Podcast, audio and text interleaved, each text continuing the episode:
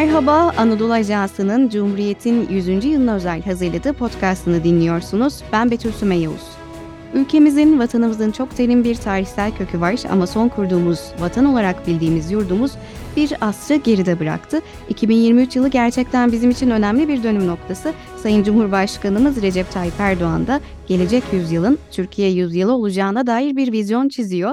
İstiklalden istikbale, maziden atiye, barışın, savunmanın, diplomasinin, teknolojinin ve daha birçok alana yayılan bu tarihi öyküde biz de Cumhuriyet'in 100. yılına özel hazırladığımız podcast serimizin bu kaydında kalkınmada 100 yıllık serüveni, Cumhuriyet'in kuruluşundan bugüne Türkiye'nin kalkınma hikayesini konuşacağız. Konuğum Marmara Üniversitesi öğretim üyesi, aynı zamanda Merkez Bankası Denetleme Kurulu üyesi Prof. Dr. Mehmet Babacan. Efendim hoş geldiniz. Hoş bulduk. Teşekkür ediyorum Betül Hanım. İyi yayınlar diliyorum. Sağ olun hocam. Şimdi kalkınma deyince siz de biliyorsunuz çok geniş bir yelpaze ama şöyle bir toparlamaya çalışsak. Türkiye'de kalkınmanın, sanayileşmenin öyküsünü anlatabilmek için ekonomik kalkınmada geldiği noktayı belki anlayabilmek için zannediyorum dönemsel analiz yapmakta fayda olacak. Zira birçok faktör var. Liderlerin kişisel özellikleri, tercihleri gibi yine birçok unsuru barındırıyor içerisinde. Türkiye'nin bu ekonomik kalkınmasındaki etkilerini konuşalım ama 100 yıllık kalkınmadaki tecrübeye bakarsak dönemler nezdinde hangi dönemler ön plana çıkıyor, hangi yaklaşımlar önemli belki de, nasıl bir yol kat edildi? Evet, teşekkür ediyorum.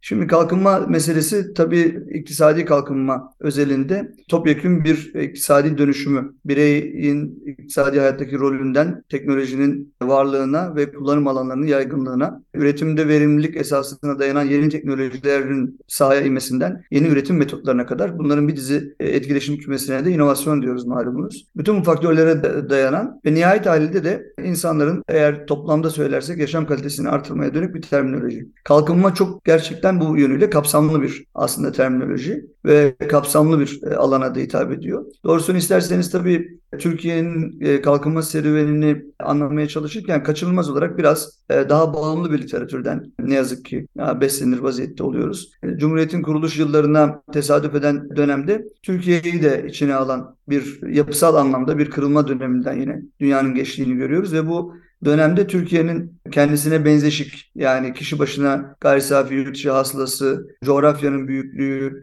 yine nüfusunun büyüklüğü ve tabii topyekun iktisadi büyüklüğü bakımından kendisine benzeşik ülkeler grubunda ne yazık ki gelişmiş olanlar sınıfında değil, geri kalmış ülkeler sınıfında kategorize edildiğini görüyoruz. Bunlar elbette tabii birer sonuç. Tarihsel, siz de az evvel ifade ettiğiniz çok geniş derinliğe sahip bir ülkeden ve çok farklı etkileşim alanlarından söz ediyoruz Türkiye söz konusu olduğunda. 1920'lerin dünyasını konuşurken o döneme ruhunu veren dalgalanmayı, yani önce liberalizm şeklinde serbest ticaretin, tabii ekseriyetle serbest ticareti konuşuyoruz. Henüz o dönem finansın bu denli yaygınlaştığını görmediğimiz, bu denli yüksek frekanslı hareketine şahit olmadığımız, teknolojinin bunu katalize henüz etmediği, yani buna aracılık etmediği bir dönemden konuşuyoruz. Yine benzer şekilde tabii insan hareketlerinin de. Dolayısıyla serbestlikten büyük oranda anladığımızın ticari serbestlik olduğu bir dönemde bir 10 yıl içerisinde neredeyse bizi 2. Dünya Savaşı konjonktürüne taşıyan bir zaman zarfında büyük dalgalanmalara şahit olduğumuzu biliyoruz. Bu büyük dalgalanmaların tamamında aşağı yukarı kendisine yakın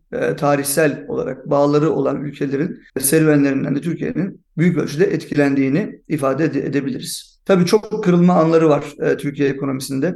Belki yeri geldikçe onlara da değinmek mümkün olur. Bu zaman zarflarında iktisadi büyümenin son derece daha dalgalı ve ne yazık ki ortalama rakamlarının çok düşük seyrettiğini biliyoruz. Ama bunları eğer resmin dışına çekecek olursak aşağı yukarı planlamacı dönemin, tırnak içinde söylüyorum, en başarılı dönemiyle söz gelimi Özallı yılların yine tırnak içinde en başarılı dönemlerinin ortalama büyüme rakamlarının birbirine son derece yakın seyrettiğini, ama bu arada iktisadi mantalitenin ve zihin dünyasının büyük değişimler yaşadığını, aynı zamanda kalkınma öğeleri bakımından da ciddi makas değişikliklerinin olduğunu ve bizim bilhassa kurumlar nezdinde farklı manzaralar yaşadığımız dönemlere tesadüf ettiğini görürüz. Dolayısıyla kalkınma dediğimiz şeyi büyük oranda ortalama büyüme ya da yıllıklandırılmış büyüme rakamlarından ayırarak bakmakta büyük fayda var. Şimdi birçok döneme ayırıyoruz dedik, işte kuruluşundan 2000'li yıllara kadar, bunun içerisinde işte liberalleşme dönemi, devletçilik dönemi, Birçok ekonomik alanda bunları adlandırıyoruz, sınıflandırıyoruz ama en çok katılımların olduğu ilk kuruluştan 1923 ile 45 arası kalkınma hedeflerine ulaştık mı hocam? Bu konuda neler söylersiniz? Evet, teşekkür ediyorum. Doğrusunu isterseniz bu dönemlendirme bahsi biliyorsunuz her sosyal fenomende olduğu gibi iktisadi olgularda da tartışılabilir, tartışmaya açıktır.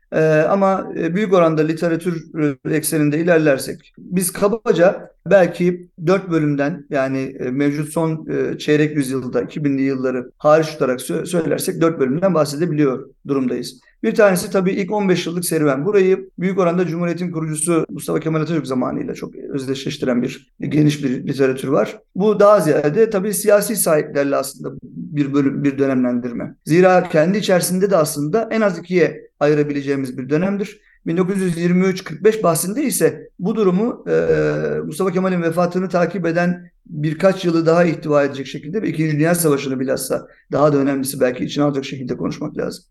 Şimdi buraya gelirsek 1923'ten ilk yaklaşık olarak 10 yılı içine alacak şekilde 1929 buhranına varıncaya kadarki kısmı kesin olmak üzere bir aslında daha liberal perspektiften söz edebilmek mümkün. Ama Cumhuriyet'in birincil önceliğinin de doğrusunu isterseniz İktisat politikaları yapımında katı bir devletçilik ya da korumacılıktan ziyade aslında daha hibrit bir model olduğunu söylüyoruz. Çünkü bir yandan dış ticarete, serbest ticarete açıklık sürerken ya da söz gelimi yabancı bankaların Türkiye'de kuruluş izinlerine herhangi bir engel çıkartılmazken diğer yandan Türkiye'nin de kendi başta sanayi kalkınması olmak üzere bir takım atılımları, bir takım faaliyetleri gerçekleştirdiğini görüyoruz. 23 yılı İzmir İktisat Kongresi bu bakımdan çok belirleyicidir malum. Burada çok çeşitli konular tartışılmıştır. Kooperatifçilikten tutun, serbest ticaret rejimlerine kadar, bankaların rolüne kadar ve tabii nihayetinde de Türkiye'nin kendi sanayileşme tecrübesinde nasıl bir patika izleyeceği ve devletin rolüne varıncaya kadar bir sürü konu tartışılmış. Burada 1924 yılında Ziraat Bankası'nın sermayesi artırılıyor.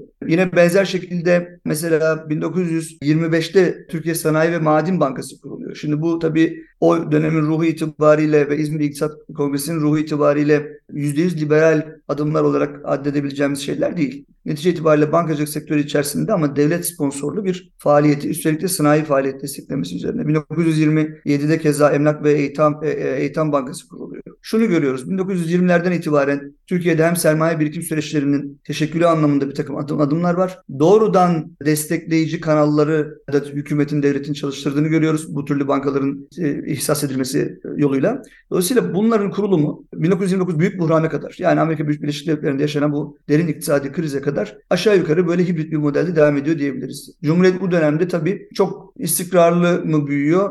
Tam olarak söylenemez. 1930'lu yıllarda nispi olarak daha fazla istikrarın yakalandığı bir dönem söyleyebiliyoruz. Ama daralan bir ekonomiden de söz etmiyoruz. Nihayet halinde barışın gerçekleştiği, işte ülkenin yeniden kalkınma faaliyetlerine başladığı, sermaye birikim süreçlerine girmekle beraber çok düşük sermaye stoku olması vesilesiyle de kısmen bir üretkenliğin, verimliliğin yakalandığı bir dönemden söz ediyoruz. Özellikle altyapı projeleri elbette. Sanayi ve tarım en başta tabii olmak üzere. Bu dönem çok yoğun gerçekleşiyor. Benzer şekilde tabii taşımacılık alanında da, demiryolunda da bir hareketlilik var. Bir kısım sermayenin çok yoğun bir, özellikle 1930'ların ilk yarısında altyapı projelerine kaydırıldığını biliyoruz. Dolayısıyla bu tarafta çok geniş bir zaman dilimini konuşurken 1923'ten kabaca 30 sonrasında 30'ları genel olarak konuşmakta fayda var. 1930'da Türkiye Cumhuriyeti Merkez Bankası kuruluyor. Şimdi bu yönüyle bu aslında bir yönden finansal nasıl diyelim endüstriyi ya da finans sektörünü bağımsızlaştırmak ve Türkiye'de bankacılığı tırnak içinde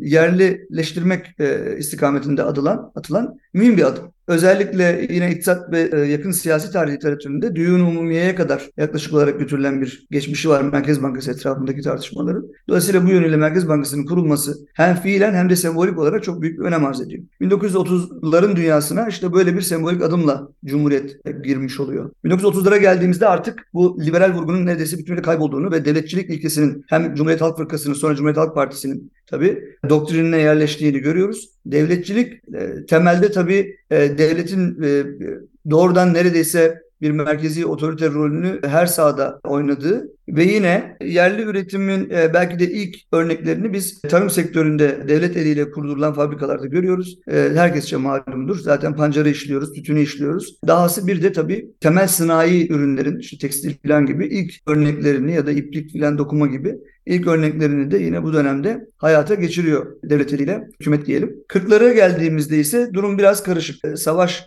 konjonktürü sebebiyle orada çok görece bir istikrarsız bir durum var. Fakat yine de bir şekilde büyüme oranları ortalamada düşmüş olsa dahi bu korumacı eğilimler sürmüş ve sanayileşme tecrübesi yine yavaşlamış olsa da devlet eliyle sürdürülmeye çalışılmış. Savaş tecrübesi tabii çok böyle can yakıcı bir tecrübe. Orada ortalama kişisel tüketimin çok son derece böyle dip yaptığı, takdir edersiniz ki bireysel müteşebbisin, özel müteşebbisin, özel yatırım stoğunun son derece zayıf seyrettiği, devletin yalnızca ve yalnızca rol aldığı bir dönem. Buraya da şuradan bağlayacağım. Savaş konjonktürü demek aslına bakılırsa Türkiye'nin takip eden dönemlerdeki yaşadığı iktisadi dalgalanmaların da aslında dışsal faktörlerinden bir tanesini temsil ediyor demek. Tabii iktisat politikaları tek başına bu dışsal gelişmelerden etkilenmiyor. İçeride de belli başlı dönüşümler var. Mesela söz gelimi Türkiye'nin 2. Dünya Savaşı başlamasa muhtemelen daha erkene çekilebilecek, artık siyasal sistemdeki sıkışıklık sebebiyle bir zorunluluk haline gelen bir demokrasi deneyimi var ya da oraya doğru geçiş var. Çok partili siyasal hayat dediğimiz. Şimdi bu bize aslında bir başka şeyin kapılarını açıyor. Yani tek tip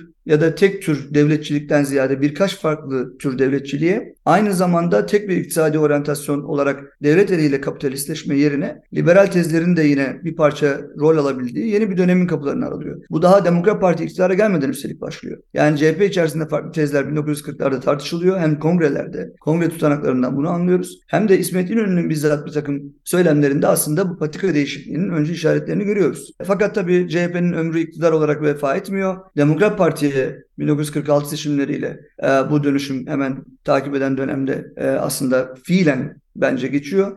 Aslında 46-50 arasında da fiilen Demokrat Parti'nin ruhu kademeli olarak iktisaden özellikle iktidara geldi diyebiliriz. Dolayısıyla 23-45 dönemi ben kabaca kalkınmacı eğilimlerin merkezinde olduğu, büyük iktisadi buhran, 29 Amerika'da yaşanan buhrana kadar da liberal tezlerin devlet politikalarında belirleyici olduğunu, ancak kalkınma çalışmalarının da buna paralel devam ettiği hibrit bir zaman zarfı. 30'ları da büyük oranda daha fazla devlet merkezli, devlet eliyle kapitalizmi özendiren ama bireysel müteşebbisin rolünü azaltsa da bitirmeyen yine hibrit bir dönem olarak tanımlıyorum. Ben Türkiye'de bütünüyle topyekun sosyalist planlama tecrübesi gibi bir dönemin hiçbir zaman vuku bulmadığını düşünüyorum. Keza literatürde aşağı yukarı yaşananlar da bize bunu teyit ediyor. Dolayısıyla 45'e kadar olan serüveni böylece isterseniz özetleyelim ama temel iktisadi yatırımların, bilhassa altyapı yatırımlarının ve tarım, sanayi ürünleri başta olmak üzere fabrikalaşmanın ve sermaye birikim süreçlerinin devletleştirildiği, bankalar buna dahil büyük oranda bir dönemi yaşıyoruz. Aslında hocam siz çok güzel dönemleri anlattınız. Özetle şunu söyleyebilir miyiz? Aslında Türkiye Cumhuriyeti hiçbir döneminde katı bir yaklaşım benimsemiyor. Dünya düzenine göre ve ihtiyaçlarına göre atılımlar yapıyor. Keskin bir virajlarımız yok. O yüzden aslında bu kadar çok dönem dönem ayrılıyor. Bir dönem liberal, bir dönem devletçi, bir dönem işte ithal ikameci. 80'lere gelelim istiyorum biraz ama 80 dönemi bir kırılma noktası Türkiye ekonomisi için. 80 öncesinde biz ithal ikameci genel olarak, belki genele yaysak yanlış olur mu bilmiyorum. Sonrasında ihracata yönelik bir atılım var. Bu kırılma noktasında da özel ekonomide nasıl bir model benimsedi ve seçmiş olduğu bu modelin Türkiye kalkınmasına etkilerini kısaca özetleyebilir miyiz? Soruyu ikiye bölelim isterseniz. Tamam. 80 öncesi ithal ikamecileşme dönemini 1900 kabaca 50 ile 80 arası olarak yorumlayalım. Evet, liberal serbestleşme tezlerinin büyük oranda ithalatın önünü açacak şekilde yorumlandığı bir dönem olarak yorumluyorum ben. Evet, bu dönemde ihracat elbette serbest. Yani kimsenin zaten ihracatı yasakladığı yok. Devletin bu istikamette 30'lardan beri zaten ortaya koyduğu bir yine temel bir yaklaşım var. Ve temelinde de dış ticaret fazlası öngörüyor. Burada pekala bir problem yok. Fakat şunu görüyoruz. Büyük oranda kalkınma tecrübesinde noksan olan sermaye birikiminin yanı sıra teknoloji unsuru. Dolayısıyla aslına bakılırsa belki de 50 dönemini tırnak içinde daha liberal hale getiren bu farkındalık. Ben şöyle yorumluyorum. Yani devletçi eğilimin çok böyle ön plana çıktığı, savaşın da bunu perçinlediği bir zaman diliminden, dünya topyekun 2. Dünya Savaşı'ndan çıkarken nasıl bir yandan yeniden kalkınmanın, yeniden altyapı yatırımlarının arayışına giriyor. Bunu büyük oranda da merkezinde ABD'nin olduğu yeni dünya sisteminin araçsal kurumlarıyla gerçekleştiriyor. Özel yatırımların payı nispi olarak, görece olarak artıyor. Kamu yatırımları yine nispi olarak artıyor ama o hızda değil. Dolayısıyla 1930'ların dünyasında çok hızlı bir şekilde artan kamu yatırımlarının hızına nispeten bu defa manzara biraz tersine dönüyor. Nasıl bunu sağlıyorlar? Yabancı ortaklıklarla bunu sağlıyorlar. Pekala tarımsal üretimdeki dönüşüm ya da verim artışını neye bağlıyoruz? Yine yabancı menşeli teknolojinin transferine bağlıyoruz. Biz bu tarafta esas liberalleşmeyi büyük oranda ithalatın önünü, o da teknoloji yoğun malların ithalatında ve bunların da sermaye mallarına dönüşüm süreçlerinde üretim faaliyetine katkısını da görüyoruz. Ben bu dönemin ruhunu biraz böyle okuyorum. Tabii iktisadi refaha katkısı oluyor mu? Muazzam bir şekilde oluyor. Bir, eğer savaş parantezi olmasaydı çok büyük ihtimalle bizim devlet eliyle kapitalistleşme sürecinde de ortalama büyüme oranlarımız bir parça farklılaşırdı. Belki 40'ların ilk yarısını kastediyorum ama fakat eninde sonunda elimizde böyle bir tecrübe var. Dolayısıyla 40'ların ikinci yarısı bu hareketliliğin ve iktisadi faaliyetteki canlanmanın belirginleştiği, 50'lerin neredeyse tamamına da yayıldığı 58'e kadar neredeyse kesintisiz çok küçük fasılalar haricinde büyüdüğümüz ve planlamanın da aslına bakılırsa adı konmadan bir şekilde bize eşlik ettiği bir zaman dilimi. Şimdi nereye bakarsanız bakın biz hibrit bir modelle yine yolumuza devam etmişiz denebilir. Ağırlık merkezi tabii ki daha liberalleştirici, üstelik de ithalatın önünü açması bakımından çok yoğun bir dönem. Benzer şekilde Türkiye'de özel sektörün üretim aktivitesine daha fazla katılmasıyla beraber üretim hacimlerinin muazzam artması, tarımsal ihracat başta olmak üzere ihracat kanalında da bir dönemin sonuna yaklaşırken hareketlenmeyi beraberine getiriyor. Dolayısıyla biz 50'leri konuşurken aslına bakılırsa yine böyle bir dönemden konuşuyoruz. 60'dan 80'e kadar olan dönemse bir bütün olarak 1950'lerde temeli atılan planlı ya da planlamacı sanayileşme ve tabii doğal olarak geniş ölçekte de kalkınmacı bir dönemi anlatıyor. Bu dönemin temel karakteristiği ithal ikameci sanayileşmedir diyebiliriz. Hocam şimdi o zaman dilerseniz Özal dönemine geçelim. Biraz da o dönemdeki ekonomik politikayı konuşalım. Nasıl bir model benimsedi Turgut Özal ve hani o 60-80 arasındaki ithal ikameci model neden başarılı olamadı? Evet, dilerseniz 60-80 arası ithal ikameci dönemin ruhunu biraz yapılanları kısaca özetleyelim. Ondan sonra da Özal'a geçelim. Şimdi daha Osmanlı öncesinden, 23 İzmir İktisat Kongresi'nden, 1950'lere yine ruhunu veren o hibrit yaklaşımdan devam edersek 60-80 arası ithal ikameci sanayileşmede yine benzer bir patikayı takip etmiştir diyebiliriz. Sanayileşmeyi tabii bir bütün olarak ele alıyoruz ama ithal ikameci sanayileşme münhasıran belirli politikaların bir dizgi halinde uygulanmasını gerektirir. En başta da tabii vizyonlar ortaya konur. Bunun bizdeki karşılığı 5 yıllık kalkınma planları. Bu kalkınma planları bizim için çok anahtar. Hem gerek yıllık büyüme oranlarını belirlemesi, gerek kurulması öngörülen kuruluşlar, sanayi şirketleri ve temel altyapıların planlanması, gerekse de bunların nasıl yapılacağına dair bize bir yol haritası temin ediyorlar. 1960-80 arası ithal ikameci sanayileşme bizde çok devrevi olarak farklı yatırımların hayata geçirilmesiyle gerçek olmuş diyelim. Ama yine de bir dizgeyi takip ediyor dediğim gibi. Birinci dizge bu planlama safhası. İkincisi bu planlama safhasını takip eden yerde biz bir kere ithal rekabetçiliğe karşı korumacı duvarları yükseltiyoruz. Büyük oranda bu yüksek korumacı duvarlarla ortalama 5 ila 10 yılı bulacak bir korumacı, bazı ürünlerde daha da uzun dönemler, 30 yıla yaklaşan ve yüksek oranlarda. Orada işte bu 1950 ile 80 dönemini kapsayan pek çok üründe, tarımsal, sanayi, temel ürünlerde çok yüksek vergi oranlarının, yani ithalata konulan vergilerin varlığından söz edildiğini biliyoruz. Ki benzer şekilde zaten bizim 5 yıllık kalkınma planları da hangi sektörlerin korunacağına dair bize bir yol haritası veriyor dedik. 1960-80 dönemi böyle bir dönem. Şimdi burada biz temel olarak neleri görüyoruz? En azından Türkiye ölçeğinde. Bir defa 1960 ve 70'lerde hakim unsurun siyasi belirsizlik ve darbeler dönemi olduğunu ifade edelim. Bu dönem tabii siyasi istikrarsızlıkla da perçinlenince uzun vadeli ekonomik planlarının uygulanmasını da zorlaştırıyor. Şimdi bizim genel manada az evvel sorunuzda ifade ettiniz. Kalkınmacı döneme ruhunu veren bu 5 yıllık kalkınma planlarının neden genel manasıyla çok başarılı olamadığının belki birinci anahtarı burada. İkincisi tabii bu ithal ikameci model döneminde Türkiye yüksek enflasyon, bütçe açıkları gibi kronik sorunlarla karşı karşıya kalıyor. Ve bu yalnızca Türkiye'ye özgü de değil. Diğer taraftan da tabii ham madde kaynakları vesaire filan da böyle 73 petrol krizi gibi, OPEC krizi gibi ya da benzer krizler dolayısıyla da çok aslında etkilenir vaziyette. Öyle olunca da arz yanlı şokların da tesiriyle bizde kalıcı enflasyonist bir döneme giriliyor. Ne zaman özellikle hissediyoruz bunu? 70'lerin ikinci yarısında. Kalıcı enflasyonist dönem, kalıcı yüksek faizle çözümlenmeye çalışılan bir sarmal.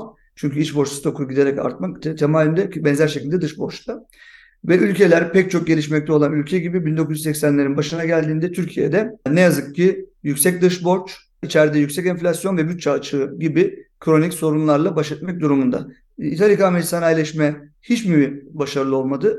bazı açılardan da başarılı oldu. Bir teknoloji nüvesi ve bir sermaye birikimi ülkede teşekkür etti. Bu çok önemli şu bakımdan: siz temel ham maddeleri, temel sanayi mamulleri dönüştürürsünüz. Akabinde sermaye malları ya da yüksek teknoloji ya da orta teknolojiye ihtiva eden nihai mamule dönüştürmek için ara mamul üretirsiniz. Ara malların üretimi konusunda Türkiye ilk büyük tecrübelerini orada İthal ikameci sanayileşme döneminde yaşamıştır diyebiliriz. Bu dönemde bir de tabii bu Kıbrıs Barış Harekatı dolayısıyla dış konjonktür var bozulan. Tam onu soracaktım hocam. Öyle mi? Evet, orayla o zaman tamamlayalım. İç konjonktür siyasi istikrarsızlık ve darbelerle bozuluyor. Dışarıda ise bu Kıbrıs Barış Harekatı bizim için büyük bir siyasi risk ve belirsizlik üretiyor.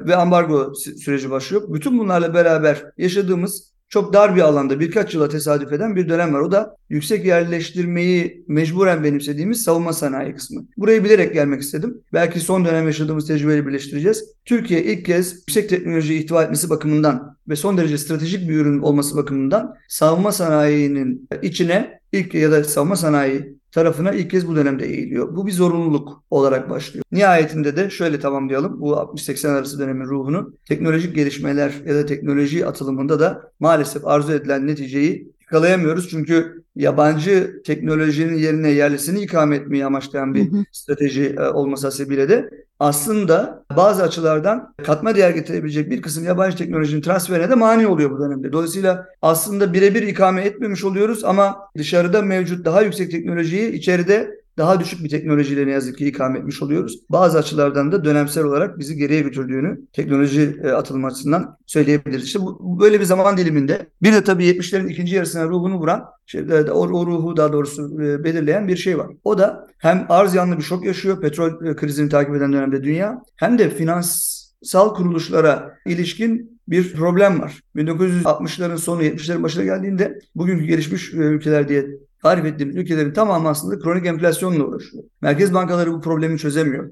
Dolayısıyla içeride bir şey var. Yani finansal, küresel ölçekte finansal sistemde de bir problem var. Krediye erişmek, kredi kanallarının düzgün çalışması filan da zorlaşıyor. Öyle olunca maliyetler iki kanaldan birden yükseliyor. Bütün bunlar aslına bakılırsa küresel ölçekli gelişmelere paralel Türkiye'nin de İthal ikameci sanayileşme serüveninin sonuçlarının yakın seyretmesi ve üst üste örtüşmesi sonucu cereyan ediyor ve 80'lere bizi götürüyor.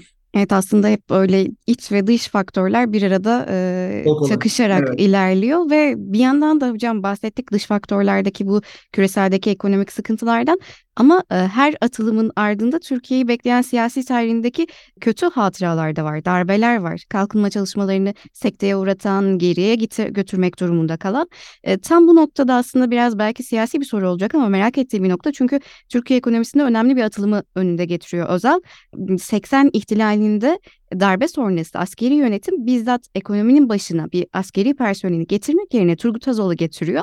Yani direkt o İthal ikameci ekonomiye son vermek yerine Özal'ı getiriyor. Bu neden böyle yapıyor? Bu modeli terk etmiyor da sivil bir kişiyi getiriyor yönetime. Aslında tabii İthal ikameci sanayileşme tercihinde de yani Özal'lı yılları topyekun değerlendirdiğimizde ana aksın liberalleşmeye kaymasında da askerin çok da böyle belirleyici ya da illa şu tarafta durduğunu söylemek güç. Yani daha ziyade siyasi iktidar erkinin ve devlet aygıtlarının hakimiyetiyle ilgileniyorlar ve onların kullanımıyla ilgileniyorlar. Dolayısıyla Özal'ı aslında büsbütün böyle okuyorlar. Yani bir teknokrat olarak görüyorlar. Büsbütün siyasi oryantasyonu olan diğer siyasi figürler gibi bakmıyorlar. Belki ekonomide bu kadar radikal bir geçiş döneminin olabileceğini de henüz tahayyül etmiyorlar diyelim. Yani en azından 70'lerin dünyasında. Bir kısım kurmayları da bundan ayırıyorum. Onlar muhakkak dünyayı daha yakından takip eden, bu gelişmelere çok fazla da yabancı olmayan figürlerdir. Fakat ne yazık ki çoğu kere bizde askerler genellikle bu konuda daha içeriye bakan, içeriye odaklı figürler diyebilirim. Şimdi Özal döneminin genelini hemen şöyle bir şey yapalım. Genel olarak Özal döneminin ortalama büyüme oranının özellikle 1987'ye kadar ilk 5 yılda yaklaşık olarak söylüyorum %5'leri aşan bir mahiyeti var. Yani Cumhuriyet tarihinin ortalama episodları, dönemleri arasından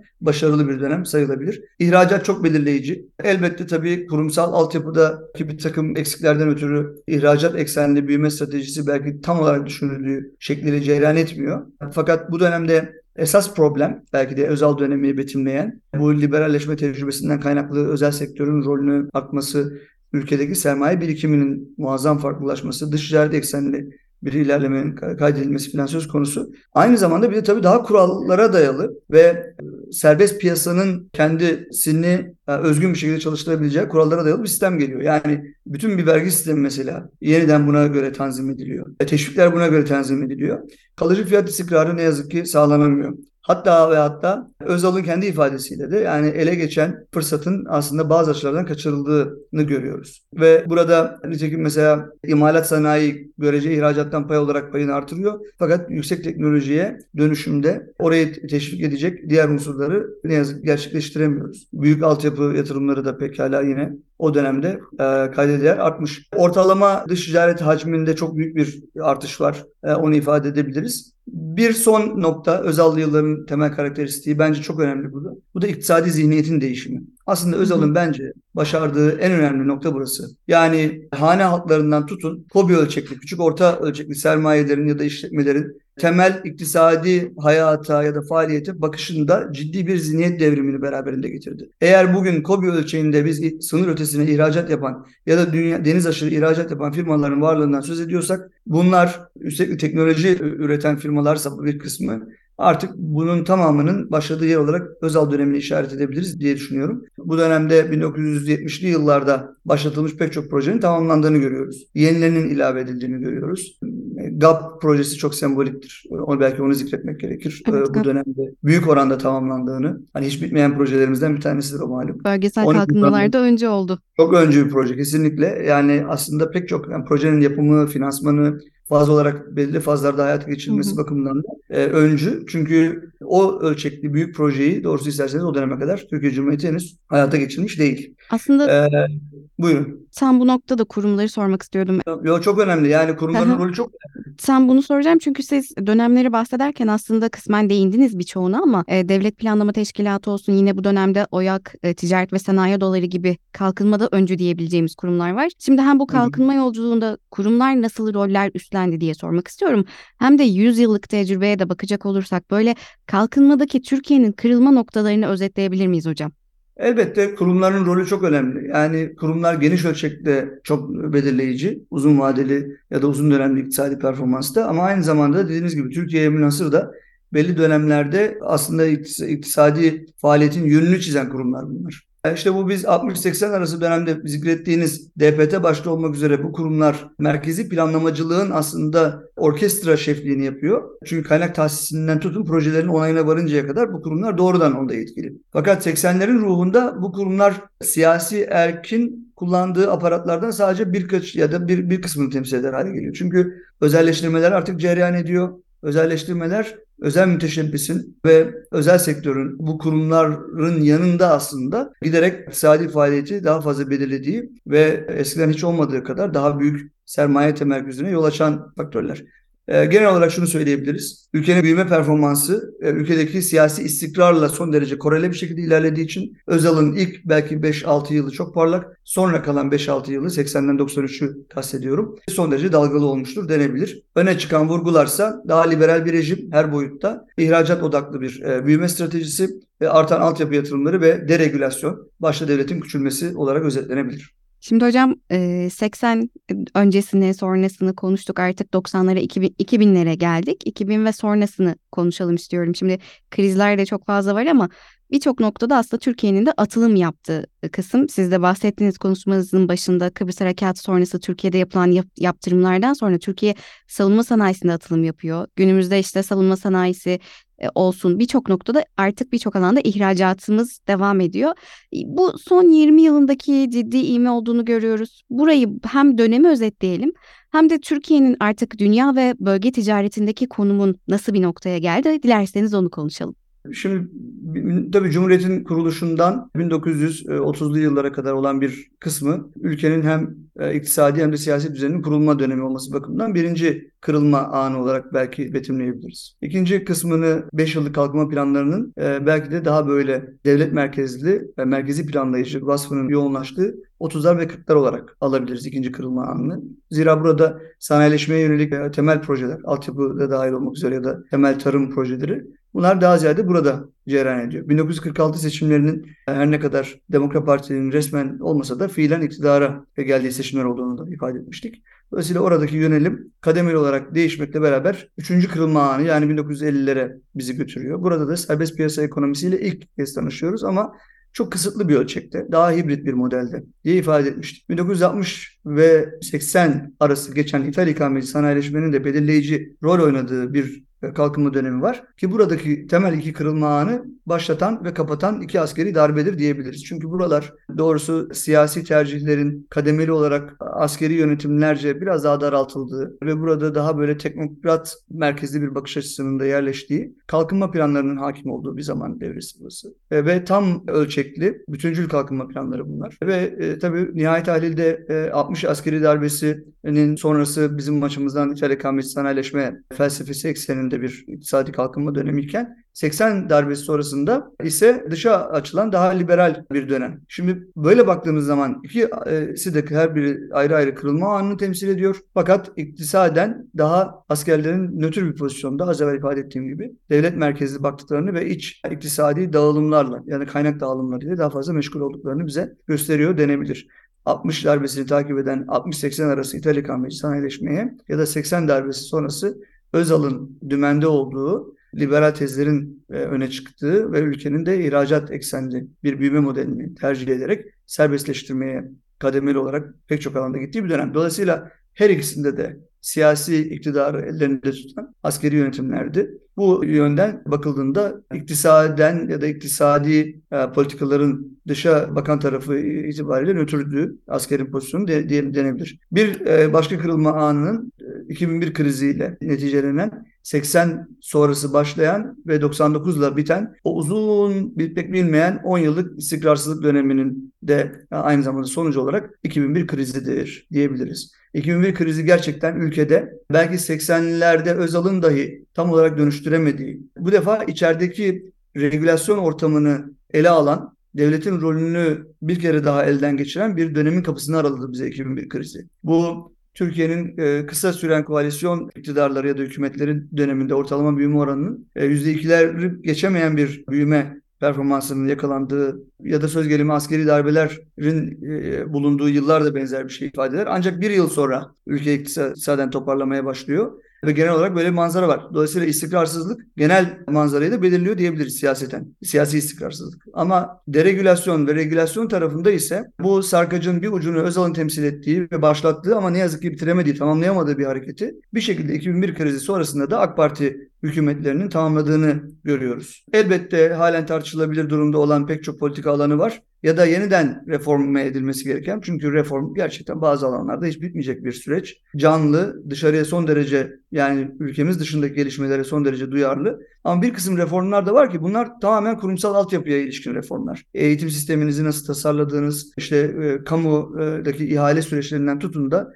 promosyonlara yani yükseltme ilkelerine kadar, varıncaya kadar pek çok aslında ilkesel düzenlemeyi de kalıcı olarak yapabileceğiniz ya da yapmanız gereken bir alan. Dolayısıyla bu yönüyle aslında biraz daha karmaşık bir yapı. Ama burada da AK Parti'nin çok ciddi mesafe kat ettiğini, 2001 krizinin sonrasında karşı karşıya kaldığımız o finansal çöküşün izlerini de çok hızlı bir şekilde birkaç yıl içerisinde sildiğini söyleyebiliriz. Şimdi bu kırılma anlarının dediğim gibi 6.'sı olarak da bence en önemlisi Türkiye'de pek az görülmüş 20 küsur yılı şu an içine alacak şekilde bir görecek siyasi istikrar dönemi. Bu dönemde siyasi istikrarsızlığı ancak ülke içerisindeki bir takım 2013-14'te yaşandığı gibi ya da darbe girişiminde yaşandığı gibi siyasi ve sosyal olgularla ya da çalkantılarla ancak izah edebiliriz. Fakat büyük ölçüde siyasi istikrar tarafının bozulmadan kaldığını varsayabiliriz. Dolayısıyla bu sayede ortalama büyüme oranlarının yine geçmiş dönemdeki çalkantıları 90'lara kıyasla 2000'lerin ve hatta 2010'ların da hatır sayılır bir kısmında çok yüksek seyrettiğini ortalamada ifade edebiliriz. Dolayısıyla bütün bir AK Parti dönemi ortalama 5 civarında hatta biraz daha üzerinde bir ortalamasını sadece aldığımızda ki bunun içerisinde krizleri ben şöyle bir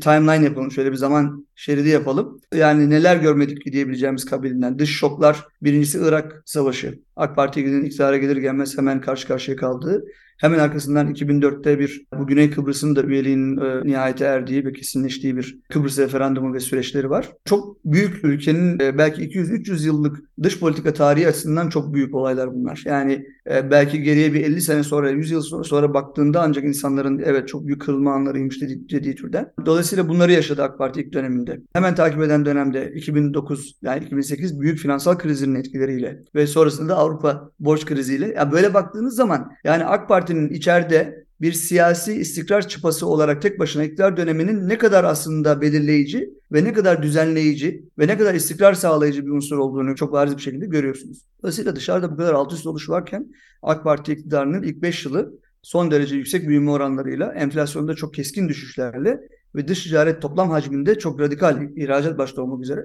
Yanılmıyorsam yine AK Parti döneminde ihracatı AK Parti iktidara geldiğinde 16 milyarlar mesabesinde dolar cinsinden buluyor. Yine keza ülkedeki döviz birikiminin bir çıpası olarak ve finansal krizlere karşı dayanıklılık ölçeği olarak Merkez Bankası rezervleri benzer bir durumdaydı. 30 milyar dolarlar seviyesindeki Merkez Bankası brüt rezervlerini çok kısa bir zaman diliminde 99-100 milyarlar eşiğine getirdi ve arkasından da biliyorsunuz tarihsel en yüksek değerlerini aldı. Geçtiğimiz aylarda da bildiğim kadarıyla o değerleri geçtiğimiz ay hatta bu birkaç hafta evveline kadar yine egale eden ve brüt rezervlerin 130 küsür milyar dolarlar seviyesine, 135-136 milyar dolarlar seviyesine ulaştığı bir zaman dilimini tesadüf ediyor. Şimdi bu kadar geniş ölçekli ve yaygın ve şiddetli krizler, dış şoklar, küresel ya da bölgesel krizlere rağmen bu istikrarın temel çıpasının da siyasi istikrar olduğunu aslında bize anlatıyor. Şimdi burası başka bir bahis ama az evvel ifade ettik ya kırılma dönemleri, 60-80 darbeleri de dahil. Aslında ülkede kurumsal altyapının neden yerleşik ve bütünlüklü olamayışının, neden uzun dönemli bir çıpa vazifesi göremeyişinin de aslında sebebi bunlar. Dolayısıyla Türkiye'nin kalkınma hikayesinde şu an başat, artık AK Parti iktidarının da son 20 yılını bize işaret ettiği şekilde söylersek bu kurumsal altyapıyı bir şekilde bizim kurmamız ve uzun dönemli kurgulamamız gerektiğini çok net bir şekilde görüyoruz. 2009-2008 daha doğrusu finansal krizi takip eden 2009 dönemi hariç 2003'ten bu yana geçmiş 20 yılın tamamında kesintisiz büyüyen bir Türkiye ekonomisiyle karşı karşıyayız. Bu yıllara sari bir takım volatilite ya da aşağı yukarı yönlü hareketler söz konusu olsa bile AK Parti iktidarları döneminde görece stabil de bir uzun bir patika olduğunu büyüme oranları bakımından ki bu da çok değerli bir şey. Yani ekonomik büyüme literatüründe görece istikrar en az büyüme oranının kendisi kadar atıf alan ve önem addedilen bir yerdir. Dolayısıyla bunun başarıldığını görüyoruz. Son 20 yıldır G20 içerisindeki muadilleri açısından ya da gelişmekte olan ülkeler kulübünde farklı isimlendirilen ülkeler liginde işte biz biliyorsunuz yer yer işte isimlendiriliyor. İşte MIKTA deniyor ya da işte başka gruplar deniyor. Buralarda da muadillerimiz açısından çok iyi performans sergilediğimizi söyleyelim. Buna içsel şoklar da dahil. 2013-14'te yaşadığımız siyasi şok, 2015-16 sonrası sınır ötesinden kaynaklı 2011'deki Arap devrimlerinden ötürü Suriye kaynaklı bölgesel şok, 2016'daki darbe girişimi, nihayet 2018'de yaz aylarını tesadüf eden ağır bir kur manipülasyonu yaşadığımız dönem, 2019'da da Covid, yani 2019 sonu 20 başı. Artık çok fazla bir şey söylemeye de mecalimiz kalmıyor ama nihayet halinde şunu ifade etmek gerekiyor. Türkiye'nin aslında bölgesel lokasyonu, coğrafi, ondan sonra tarihsel derinliği, bağları, kültürel, iktisadi ve siyasi. Aslında bakılırsa hep böyle. Yani bu Türkiye'nin muhtemelen kaderinin temel örüldüğü alanlar bu şekilde olmaya devam edecek. Dolayısıyla bu risklerin, bu potansiyel risklerin, zevel kalkınma serencamımızda karşı karşıya kaldığımız kırılma anlarından söz ettik. Farklılaşacağını, belki mahiyet değiştireceğini ama hep olacağını düşünerek hareket etmekte fayda var. Dolayısıyla AK Partili belki son 10 yılı bu bakımdan ilk 10 yıla kıyasla farklı görüyorum. Birinci 10 yılda küresel, finansal uygun ve son derece müsait bir zemininden de istifade ederek AK Parti'nin bir kere hem özel müteşebbisin hem de devlet kamu itişli yatırımların çok son derece hızlı bir şekilde cereyan ettiği bir dönemidir. Finansman maliyetleri son derece düşüktür. Evet, bu sayede ne yazık ki ithalat tarafında da çok ciddi bir genişleyici bir hüviyeti var. Dolayısıyla dış ticaret açıkları ne yazık ki kronik olmayı sürdürüyor. İkinci 10 yılda ise başka bir AK Parti yaklaşımını görüyoruz. Kabaca özetliyorum bunu. 2013-14'ten bu zamana baktığımız zaman 2013-14'ten bu zamana aşağı yukarı artık makro reformlarını büyük ölçekte tamamlamış. Temel altyapı yatırımlarını keza benzer şekilde büyük ölçekte tamamlamış. Ve makro ekonomik istikrarı da hem enflasyon hem de faiz gibi temel göstergelerde, belki işsizlik hariç, onun çünkü ayrı bir çıktı olarak ele almak lazım, sağlamış, yakalamış bir ülkeden söz ediyoruz. Hal böyle olunca 2013-14 itibariyle AK Parti'nin yeni bir teması var. Ya daha doğrusu aslında Türkiye'nin yeni bir teması var. Bunu sadece AK Parti makro ya da design evreninde bunları tasarlıyor, işte ülkecekte bunu takip ediyoruz falan diye görmemek lazım. Bu çok son derece dinamik bir süreç. Dolayısıyla AK Parti dönemini ya da AK Parti hükümetleri dönemini temelde iki ayrı karakterle ifade edebiliriz. Birincisi makro istikrar, ikincisi de daha mikro ölçekli reformlar. Ve bu da anahtar kelimesi tabii inovasyon, katma değer ve yüksek yerlilik olarak kendini ifade ediyor. Burada tabii devletin de değişen karakterine bir cümleyle atıfta bulunayım. AK Parti iktidarı döneminde ilk kez literatürde yaygın kullanılan anlamıyla müteşebbis devlet aslında ortaya çıkıyor. Dolayısıyla artık tacir devletten, yani ticari, mesela Özal, işte hep biliyoruz böyle yaygın atıf yapılır, İlk cumhurbaşkanıdır işte uçak dolusu iş adamlarıyla seyahat etmeye başlayan. Dolayısıyla onunla Sayın Cumhurbaşkanı'nın, Tayyip Bey'in bu dönem yaptıkları arasında aslında bir süreklilik var. Aradaki o geniş, uzun 90'lı yıllar gibi bir boşluğa rağmen. Ve bu aslında benzer şekilde devletin de değişen ve dönüşen karakterini de yansıtıyor. Orada da bir süreklilik var. Yani devletin rolünü kısmen azaltan, özel müteşebbise ön açan ama bir yandan da tabii merkezi rolünü, işte söz gelimi daha uygun fiyatlı kredilerin ayarlanması, işte dış pazarlar konusunda başta siyasi temsil makamının en zirvesi olmak üzere Özal'ın bizzat rol alması, şirketleri doğrudan yönlendirip işte referans olması falan gibi böyle çok mikro dokunuşlar var. Bunların benzerini Tayyip Bey'de de görüyoruz. Çok benzer bir aslında iktisadi zihin dünyasından hareket ettiğini anlıyoruz. Tayyip Bey'in diğer tarafının kalkınmacı olduğunu söylemeye gerek yok. Zaten o var. Yani kalkınma plan ve projelerinin bugün bile muhtemelen işte önümüzdeki dönemde bölge sivil havacılığından tutun da işte ticari aktivitenin tamamına tesir edecek şekilde donatıldığı yüksek montanlı kamu projelerinden görüyoruz. Bütün bunların hepsinde aslında hem çalışılan finansman modeli, şehir hastanelerindeki keza benzer bir şey var, hem de büyük ölçekli kamu plan ve projelerinin uzun dönemli kalkınmayı destekleyici mahiyetine bir vurgu var. Ama bunun yanında bireysel müteşebbise biçilen de bir rol var. Siz az evvel işte savunma sanayine bir atıfta bulundunuz. Savunma sanayinde de aslında yine benzer bir çizgiyi yine Erdoğan tamamlıyor denebilir. Başlatılan ama yarım kalan, başlatılan ama sürekli inkıtaya uğrayan süreçler. Belki de bu yönüyle Erdoğan belki pek çok reformun hem başlatıcısı ama pek çoğunun da tamamlayıcısıdır diyebiliriz. Genel karakteri itibariyle söylüyorum. Erdoğan dönemini daha doğrusu betimleyelim. Yani Sayın Cumhurbaşkanı'nın şahsında da tabii atfedilebilecek çok yenilikçi unsur var ama bir bütün olarak bu dönemi kastediyorum. Bu dönemin ruhunu kastediyorum. Ve bu dönemde tabii çok yoğun bizim iktisadi zorluklarla karşılaştığımız bir zaman diliminde bu son 10 yıldaki mikro atılımlar ve yerliliğe dönük vurgunun da çok değerli olduğunu düşünüyorum. Çok teşekkür ediyorum hocam. Yani hepsi aslında bir yapboz parçası gibi bir bütünleyici şekildeydi. Kuruluşundan bugüne Türkiye'nin kalkınma hikayesini, Türkiye ekonomisindeki tarihsel serüveni Marmara Üniversitesi İktisat Fakültesi'nin öğretim üyesi, aynı zamanda Merkez Bankası Denetleme Kurulu üyesi Sayın Prof. Dr. Mehmet Babacan'la konuştuk. Hocam çok değerli bilgiler aktardınız. Teşekkür ediyorum. Sizleri yorduk. Ben teşekkür ediyorum. Dinlediniz bu kadar zaman. Umarım verimli olmuştur. Evet değerli dinleyenler, programı kapatma vakti geldi. Bir sonraki podcastımızda kalkınan Türkiye'nin gelecek vizyonunu konuşacağız. Yine Marmara Üniversitesi öğretim üyesi Prof. Dr. Nurullah Gür hocam bizlerle olacak. Podcast yayınlarımızı paylaştığımız X platformunda, AA Sesli hesabında ve şu anda dinlediğiniz Spotify ve Apple Podcast gibi uygulamalardan da dinleyebilirsiniz. Bir sonraki yayında görüşmek dileğiyle, hoşça kalın.